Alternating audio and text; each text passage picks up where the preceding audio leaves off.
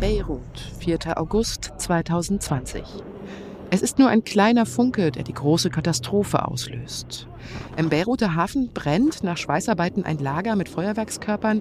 Man sieht große Rauchschwaden und Blitze auf den Handyvideos von Amateurfilmern, die zu dem Zeitpunkt noch nicht wissen, dass das Schlimmste jetzt erst noch kommt. Dann knallt es auf einmal und ein riesiger weiß-roter Rauchpilz steigt in die Luft.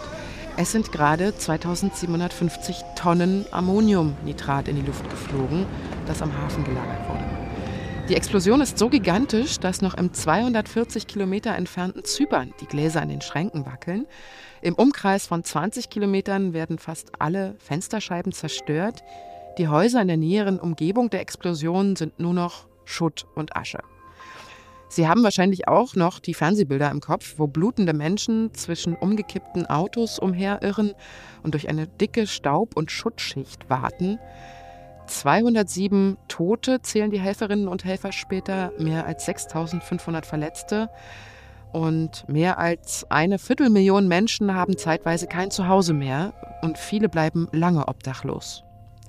Dem Libanon ging es wirtschaftlich vorher schon schlecht, aber nach der Explosion rutscht das Land gleich in die nächste Katastrophe. Es gibt nämlich nicht mehr genug zu essen, die Preise steigen um ein Vielfaches und dagegen gehen die Menschen auf die Straße, erst zu Tausenden, dann zu Zehntausenden. Sechs Tage nach der Explosion tritt dann die Regierung unter Premierminister Hassan Diab zurück.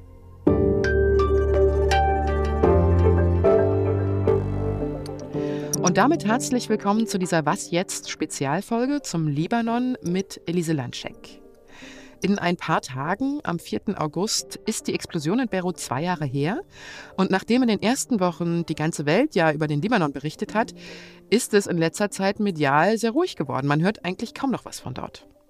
Wir wollen jetzt in dieser Spezialfolge mal in das Land hineinhören, wie es den Menschen in der Zwischenzeit seit der Explosion so ergangen ist, wo der Libanon politisch und wirtschaftlich heute steht und was das eigentlich alles mit uns hier in Deutschland zu tun hat. Das wird uns die Nahostkorrespondentin der Zeit, Lea Frese, erzählen. Sie lebt in Beirut, war glücklicherweise damals nicht dabei 2020 bei der Katastrophe, sondern gerade in Deutschland. Sie kann uns aber viel erzählen, wie es so zurzeit auf den Straßen aussieht, wie die Stimmung so unter den Leuten ist und was sich politisch gerade so tut. Hallo Lea. Hallo Elise aus Beirut. Du sitzt gerade, hast du erzählt, in einem Coworking Space, wo es so ein bisschen lauter zugeht, weil da auch andere Leute sind. Aber das wird uns hoffentlich nicht weiter stören. Wenn du heute durch Beirut gehst, siehst du dann noch die Folgen der Explosion vor zwei Jahren? Genau, ich war damals glücklicherweise nicht im Land und bin dann mit dem nächsten Flugzeug wieder zurückgekommen nach Beirut und kam an und es war echt alles zerstört. Mein Haus ist sehr nah am Hafen. Die Straßen waren voller Glas und Schutt.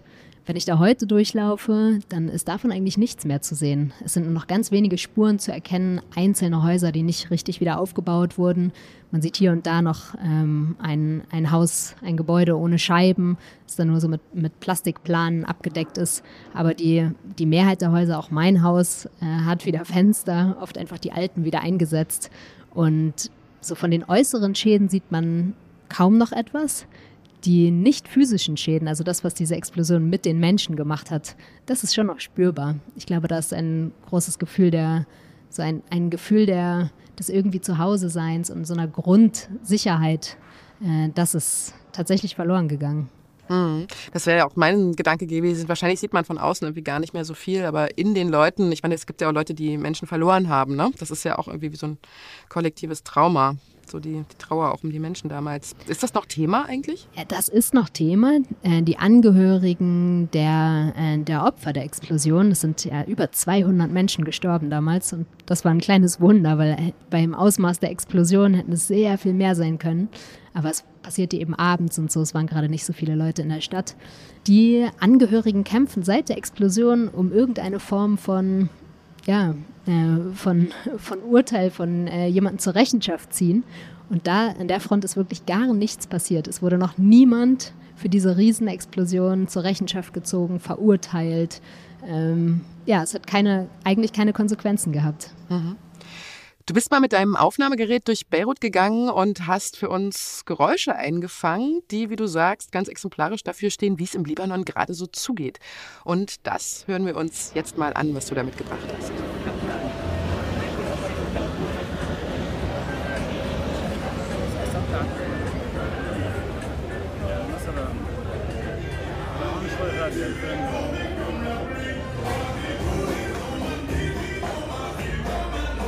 Wow, das klingt jetzt erstmal ganz unerwartet äh, fröhlich und lustig. Also ich habe Musik gehört und Flugzeuge und wahrscheinlich auch sowas wie ein Meeresrauschen im Hintergrund, ne? Oder so eine Art Strandbau. Wo warst du da? Das ist in Beirut, äh, so eine Art äh, Strandbad, Freibad in Beirut und dann eine Kneipe auch in Beirut.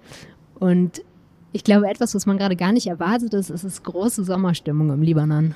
Die Leute sind relativ, äh, ja, haben gerade Lust, einfach das zu genießen. Es ist sehr heiß. In diesem Jahr wird das Land überschwemmt von Touristen. Ähm, das sind vor allen Dingen Auslandslibanesen. Äh, es gibt viele, viele Libanesen, die ja im Ausland leben, ausgewandert sind und die trotzdem jeden Sommer noch zurückkommen und die Familie besuchen und das Land besuchen und genießen. Und das erste Jahr nach Corona und nach, den ganzen, nach der Explosion und so weiter ist das erste Jahr so richtig, richtig zugänglich und man erwartet eine Million Menschen hier.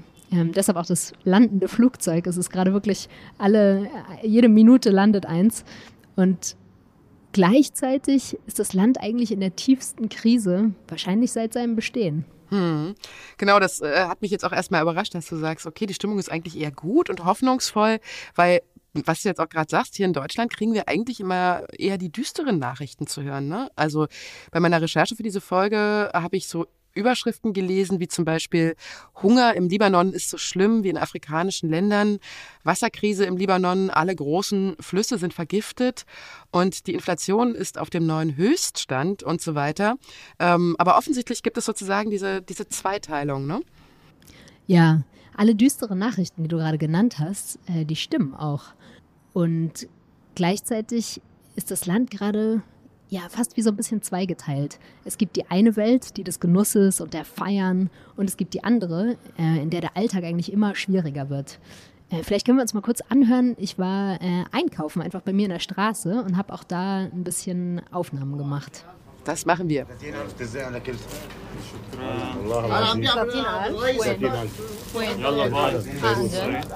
لك يا اخي ما مفرين يا اخي عليك 16000 شو بدك اياها؟ 16000 I it. Eh. Okay, du warst jetzt im Laden. Ähm, was, äh, ihr, ihr, sprecht alle Arabisch. Was habt ihr gesagt? Ja, das ist der kleine Krämerladen an meiner Straße. Und ich bin eigentlich hingegangen, weil ich meine Stromrechnung bezahlen musste. Das macht man bei euch im Laden? Ja, das ganze Netz ist ja mehr oder weniger zusammengebrochen. Also vom staatlichen Stromversorger kriege ich noch maximal eine Stunde Strom am Tag.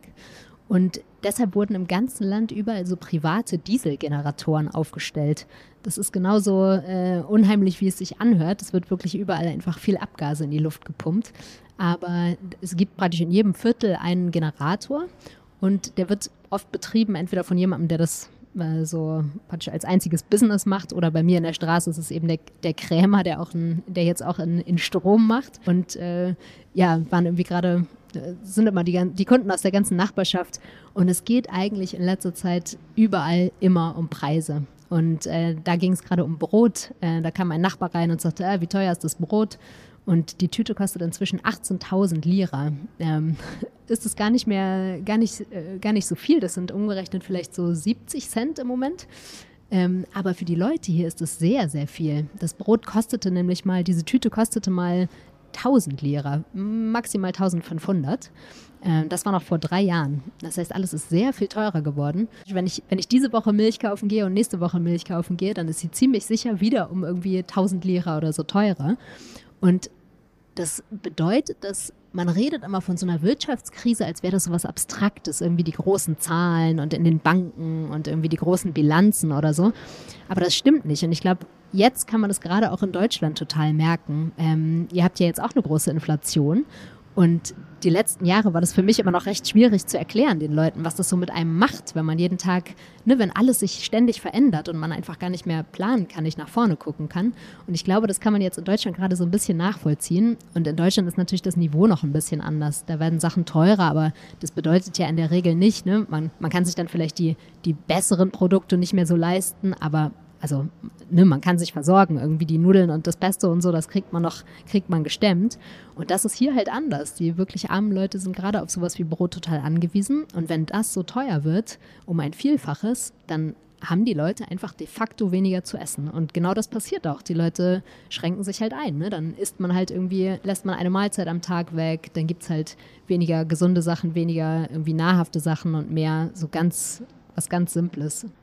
Und ich war gestern mal am Flughafen, habe meine Cousine abgeholt, die mich besucht und habe mich auch da mal ein bisschen umgehört. Ich habe ja schon gesagt, es kommen gerade super viele Touristen ins Land und da waren irgendwie sehr viele so urlaubsfreudige Ankommende. Und dann waren eben die Familien da, die auf die Leute warten, die sie besuchen und die Taxifahrer und die Arbeiter am Flughafen. Und ich habe mich auch da äh, einmal umgehört, wie es den Leuten so geht.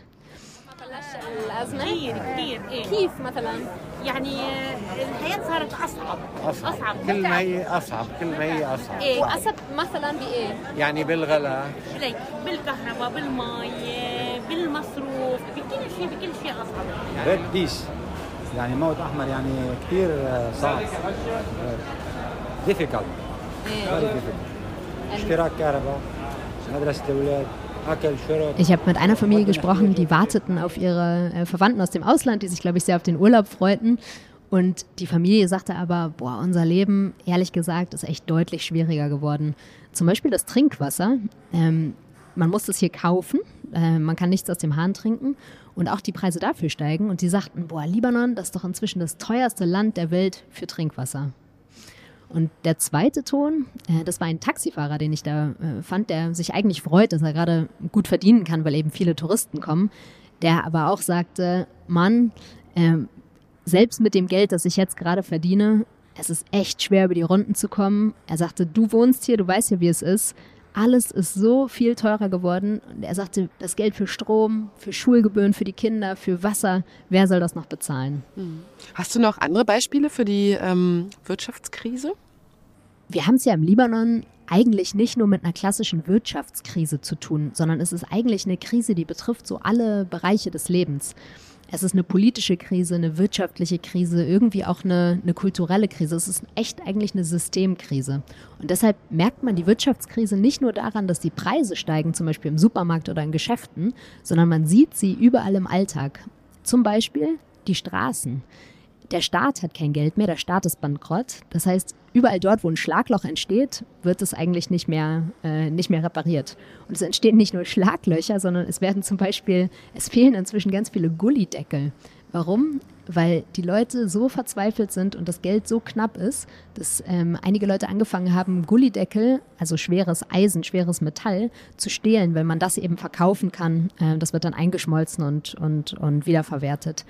Das heißt, diese Krise, die ist, das ist nicht nur im Konsum spürbar, sondern es ist echt etwas wie so eine Zersetzung dieses ganzen Staates nach und nach. Man sieht ihn praktisch vor den eigenen Augen zerfallen. Und merkt man auch die Folgen des russischen Angriffskriegs gegen die Ukraine im Libanon? Also zum Beispiel, dass eben auch deswegen der Weizen und damit das Brot knapp wird?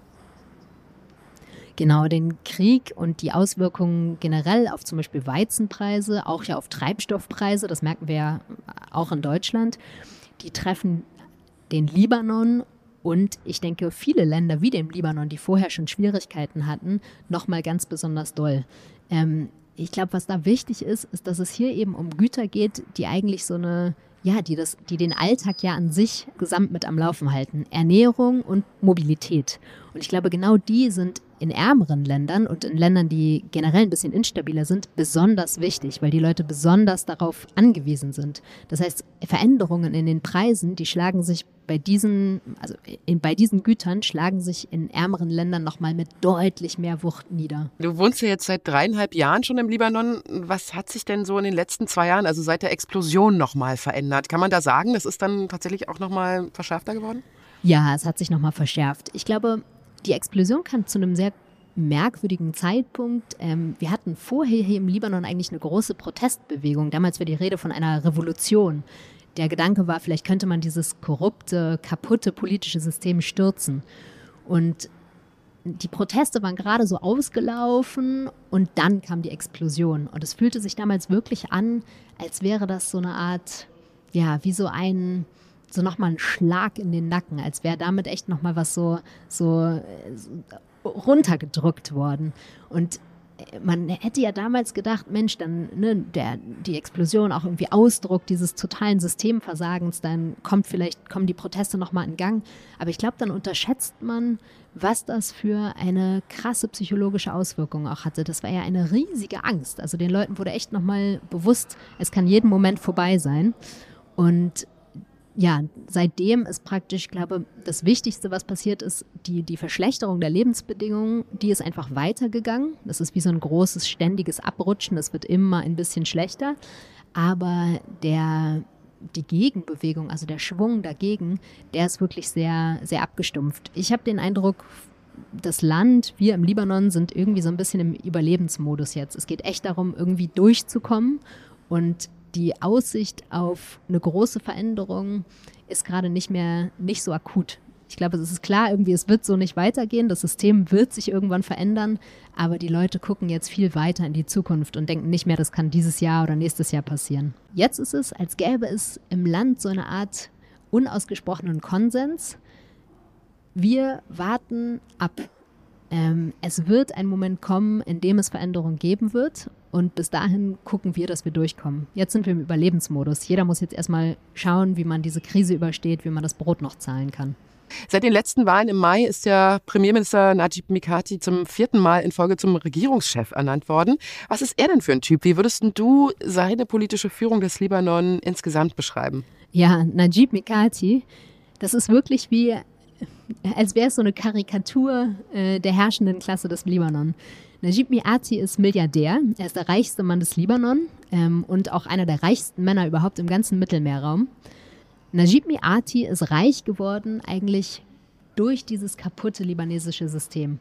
Äh, es gibt viele Korruptionsvorwürfe gegen ihn, äh, nicht mehr als gegen andere, aber es ist deutlich, dass er, genau wie viele andere der mächtigen und reichen Männer in diesem Land, es geschafft hat, sich praktisch am öffentlichen Gut, am, an Staatsland, an Staatseigentum durch Privatisierungen und durch so krumme Deals über die Jahre zu bereichern. Najib Miati steht auch dafür, dass zwischen Politik und Wirtschaft im Libanon eigentlich kaum noch eine Unterscheidung ge, äh, gezogen werden kann. Das heißt, die reichsten Männer sind in der Regel auch die, die politisch am einflussreichsten sind, beziehungsweise diejenigen, die politisch einflussreich sind, können sich die besten Deals und die besten Geschäfte sichern äh, für die eigenen Taschen. Und genau das ist, glaube ich, der Punkt, der auch dieses System so kaputt gemacht hat. Mhm. Jetzt gibt es ja manche, die richtig von einer Regierungsmafia sprechen, ne? oder wie so ein Kartell. Genau, ich glaube, das ist eigentlich eine, eine ganz akkurate Beschreibung. Es funktioniert wie ein Kartell. Denn wenn man von außen auf den Libanon guckt, dann sieht man konkurrierende Parteien, auch konkurrierende Religionsgruppen. Äh, und es sieht so aus, als wäre der Libanon irgendwie so ein Kuchen, von dem alle ein Stück abhaben wollen. Wenn man aber von innen guckt, dann sieht man, dass eigentlich die Gruppen und auch die mächtigen Figuren, die vermeintlich konkurrieren, auch dadurch so reich werden können, dass sie eigentlich untereinander sich so miteinander arrangiert haben. Dass die Leute unten, also die große Mehrheit, die große Mehrheit der auch inzwischen sehr armen Libanesen, ähm, nichts mehr davon abbekommen. Bei den letzten Wahlen konnte aber ja die Opposition, also ich meine jetzt hier die unabhängigen Kandidatinnen und Kandidaten, mehr Sitze als erwartet für sich vereinnahmen, nämlich 13 von insgesamt 128. Das war ja in dem von der radikal-islamischen Hisbollah dominierten Parlament schon fast spektakulär. Ne? Stehen jetzt hier die Zeichen auf Wandel?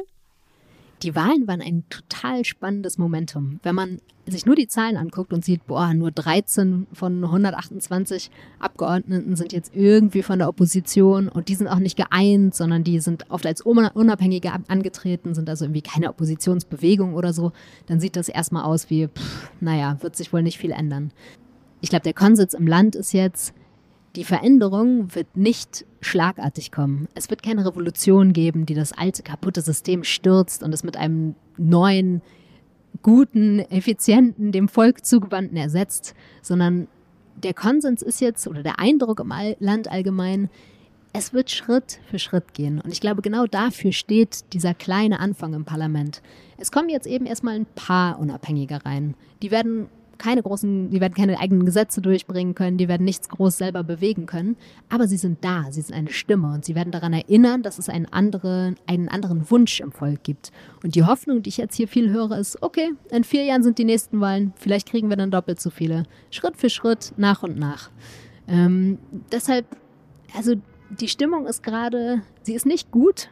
Ähm, dem Land geht es sehr schlecht, die Leute haben echt zu kämpfen, aber es gibt so ganz fern am Horizont irgendwie eine, eine Art Gewissheit, es wird sich was ändern. Wir wissen nur noch nicht wie. Mhm. Jetzt war ja die Hisbollah immer sehr stark im Libanon und jetzt bei der letzten Wahl hat sie ziemlich viele Stimmen verloren. Ist es so ein Trend? Also kann man das sozusagen ernst nehmen, dass das auch so weitergeht, dass die einen Rückhalt wirklich verloren haben? Also bei der Hisbollah, das ist eine ganz wichtige ähm, politische Kraft im Land.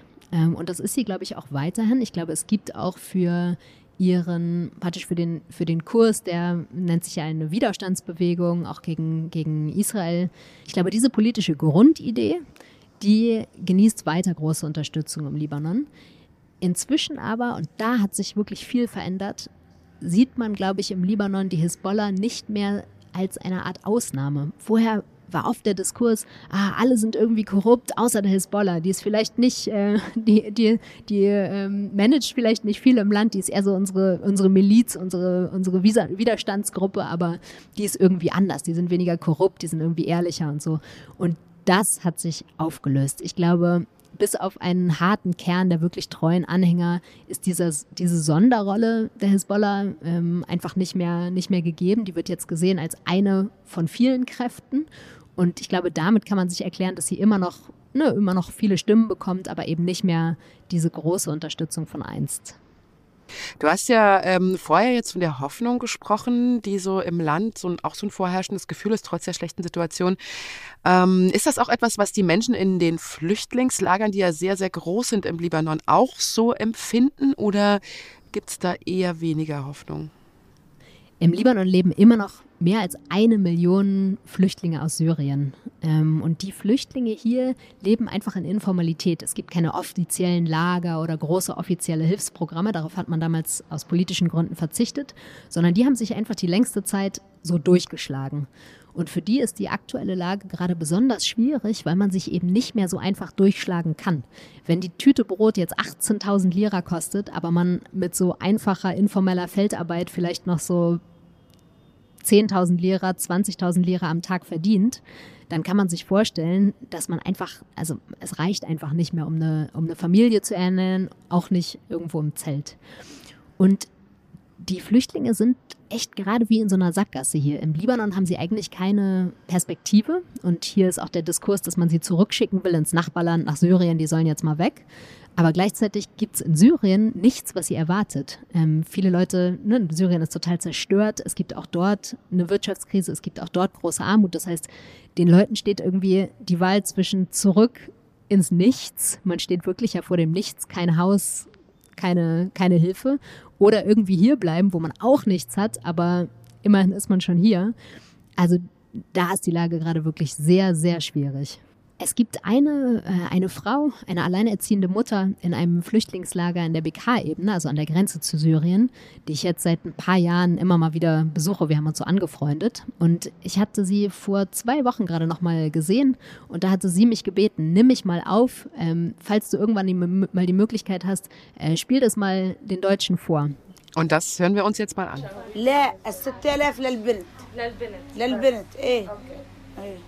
كل أربع خمسة أيام تحاسب لها Ja, was sagt sie hier? Ja, das ist Halala im Flüchtlingslager. Und sie sagt, ich kann mir kein Brot mehr leisten. Ich weiß nicht, wie ich meine Familie noch ernähren soll. Äh, sie beschreibt, wie sie ähm, jeden Tag bei der Bäckerei anstehen muss für Brot, mehrere Stunden, wie sie als Syrerin da noch irgendwie beschimpft wird, weil äh, ihre libanesischen Nachbarn sagen, Mann, äh, für uns ist auch schwierig gerade, wir haben auch eine Krise, geh halt zurück in dein Land. Und sie ist echt verzweifelt, weil sie sagt, ich kann nicht zurück, ich habe nichts, wohin ich, ich habe nichts mehr, wohin ich zurückkehren kann. Jetzt ist ja der, äh, wie ist es eigentlich mit den palästinensischen äh, Flüchtlingen? Da gibt es Unterschiede, ne? Genau, die palästinensischen Flüchtlinge sind ja inzwischen schon, äh, ja, viele seit mehr als 70 Jahren äh, hier. Ähm, deren Flüchtlingslager, was mal Zeltlager waren, sind eigentlich ja sehr einfach sehr arme Stadtviertel geworden. Ähm, die palästinensischen, die Situation der Palästinenser hier ist sehr schwierig. Ähm, die werden stark diskriminiert, auch rechtlich, dürfen nicht alle Berufe ausüben. Ähm, und gleichzeitig sind die eben, die sind so ein Teil der libanesischen Gesellschaft, dass sie jetzt eigentlich ähnlich betroffen sind von der Krise wie, wie andere ärmere Libanesen. Also ich glaube, die Situation der Syrer ist deshalb gerade prekärer, weil die eben echt so aus, von, von ganz, ganz unten, ähm, so im freien Fall, ja, ein, einfach jetzt vor dem Hunger stehen. Ähm, jetzt ist ja der Libanon, steht ja nicht so solitär für sich, sondern der ist eingebettet in eine sehr konfliktreiche Region, nämlich den Nahen Osten. Und zum Beispiel spiegelt sich ja im Libanon auch immer wieder der Konflikt zwischen Saudi-Arabien und dem Iran wieder. Und man muss auch überlegen, Israel ist ein direktes Nachbarland des Libanon und die beiden sind sich total spinnefeind. Vielleicht kannst du uns da mal kurz die Zusammenhänge beschreiben, so Libanon im Nahostgebiet.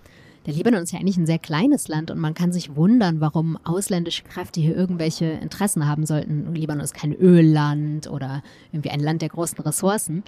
Aber ich glaube, gerade weil es so klein ist und weil hier sehr viele verschiedene äh, Religions- oder einfach ja, verschiedene politische Gruppen auch aufeinandertreffen, war es immer so eine Art, wie so eine Art Mikrokosmos, der, auf, in dem größere Konflikte ausgetragen werden konnten und können. Das heißt, wenn man als ausländische Macht äh, hier eine, eine bestimmte Gruppe unterstützt und die, der Gegner wiederum eine andere, dann kann man hier im Kleinen die großen Konflikte austragen. So war das sehr lange. Das ist auch gerade im Bürgerkrieg äh, hier passiert im Libanon, der erst Anfang der 90er Jahre endete. Und das hat sich heute ein bisschen verändert. Gerade jetzt sind die, Konfl die großen Konflikte noch da. Aber das Interesse der Großmacht, Großmächte am Libanon hat eigentlich stark abgenommen. Ähm, und ich glaube gerade, dass, dieser, dass dieses Land gerade so ganz tief abstürzt, das ist auch ein Ausdruck dessen, dass die ausländischen Mächte so die Nase voll hatten mit diesem, mit diesem auch sehr korrupten System, dass sie ähm, ja kaum noch einfach kaum noch Geld reinstecken und so ein bisschen sich abgewandelt haben einfach von diesem Land. Wie ist denn das mit Israel? Ähm, Gibt es da noch eine, eine spezielle Lage oder Situation gerade? Ja, der Konflikt mit Israel ist ja eigentlich so ein bisschen, fast so ein bisschen eingefroren über die letzten Jahre. Der Krieg ist jetzt, der letzte große Krieg war 2006, ist jetzt also schon 15 Jahre her. Aber ich muss sagen, gerade jetzt, in diesen Tagen, in diesen Wochen, mache ich mir wieder ein bisschen Sorgen. In, den letzten, äh, in der letzten Zeit gab es wieder vermehrt ja einfach eine, eine sehr martialische Rhetorik von beiden Seiten. Es gibt gerade einen ganz konkreten Streit um den Grenzverlauf äh, im Mittelmeer. Dort hat man nämlich äh, Gas gefunden, Erdgas, und das soll jetzt äh, soll gefördert werden. Und beide Länder erheben Anspruch darauf. Und über diesen Konflikt, der schaukelt sich gerade so hoch und man hört wieder so Töne, die echt an die Zeiten von 2006 erinnern, ganz grobe Drohungen. Und ich muss sagen, echt, ja? mh, und ich muss sagen, man hört davon gerade, glaube ich, in Deutschland wenig, weil es ja, weil man da auch mit anderen beschäftigt ist. Aber ich mache mir schon Sorgen darüber, dass das in den nächsten Wochen nochmal hochkochen könnte. Hm. Wir hatten jetzt die arabischen Länder, wir hatten Israel. Welche wichtigen ausländischen Player gibt es noch für, für den Libanon, die da eine Rolle spielen? Einer, der, glaube ich, in Europa sehr viel oft vergessen wird, ist Europa selber. Mhm, ja. Ich glaube, in Deutschland ist manchmal gar nicht so bewusst, was für enge Beziehungen man eigentlich in den Libanon hat, weil sie sehr viel weniger so praktisch konkrete Außenpolitik mit einer großen Vision sind, als eher der Umstand, wie man so alltäglich miteinander verbunden ist. Es gibt eben sehr viele Libanesen, die nach Deutschland ausgewandert sind, die auch Geld zurücküberweisen, die auch enge Beziehungen haben zu der Familie hier. Und äh, gleichzeitig ist Deutschland insgesamt im Nahen Osten und ganz konkret im Libanon mit der größte Geber für humanitäre Hilfe. Und weil hier eben auch viele syrische Flüchtlinge sind, aber auch weil die Lage im Libanon an sich schwierig geworden ist, ist Deutschland wirklich ein, ein großer Geber hier, wird auch sehr respektiert dafür. Aber mir begegnet ganz oft die Frage, okay, die Deutschen geben hier Geld und es ist nett, dass sie uns unterstützen, aber was wollen die eigentlich? Hm. Vielleicht mal so eine abschließende Frage. Wie guckst du so auf die Zukunft im Libanon? Also wie stellst du dir das Land in zwei oder in fünf Jahren vor? Ich bin mittelfristig vorsichtig optimistisch. Was nicht heißt, dass ich nicht glaube, dass die Krise noch einige Jahre andauern wird und dass sie auch noch andere Level erreichen wird. Ich glaube, wir werden noch, noch viel schlimmere Not auch hier sehen. Langfristig aber, glaube ich, gibt es eine Art Konsens im Land und auch in der Region, dass es eigentlich nicht mehr so weitergeht wie bisher, dass dieses alte, kaputte System sich verändern muss und auch verändern wird. Man sieht eben noch nicht den Weg, wie man da hinkommt und wie es genau aussehen wird, aber ich glaube, es gibt die Sicherheit, es wird sich was verändern. Und damit sind wir am Ende unserer Spezialfolge zum Libanon angekommen. Vielen Dank, liebe Lea, für deine vielen interessanten Antworten und die tolle Einordnung. Danke dir. Und Sie, liebe Hörerinnen und Hörer, können uns gerne schreiben, wie Ihnen diese Folge gefallen hat oder wenn Sie Fragen haben. Unsere Mailadresse lautet wie immer wasjetzt.zeit.de.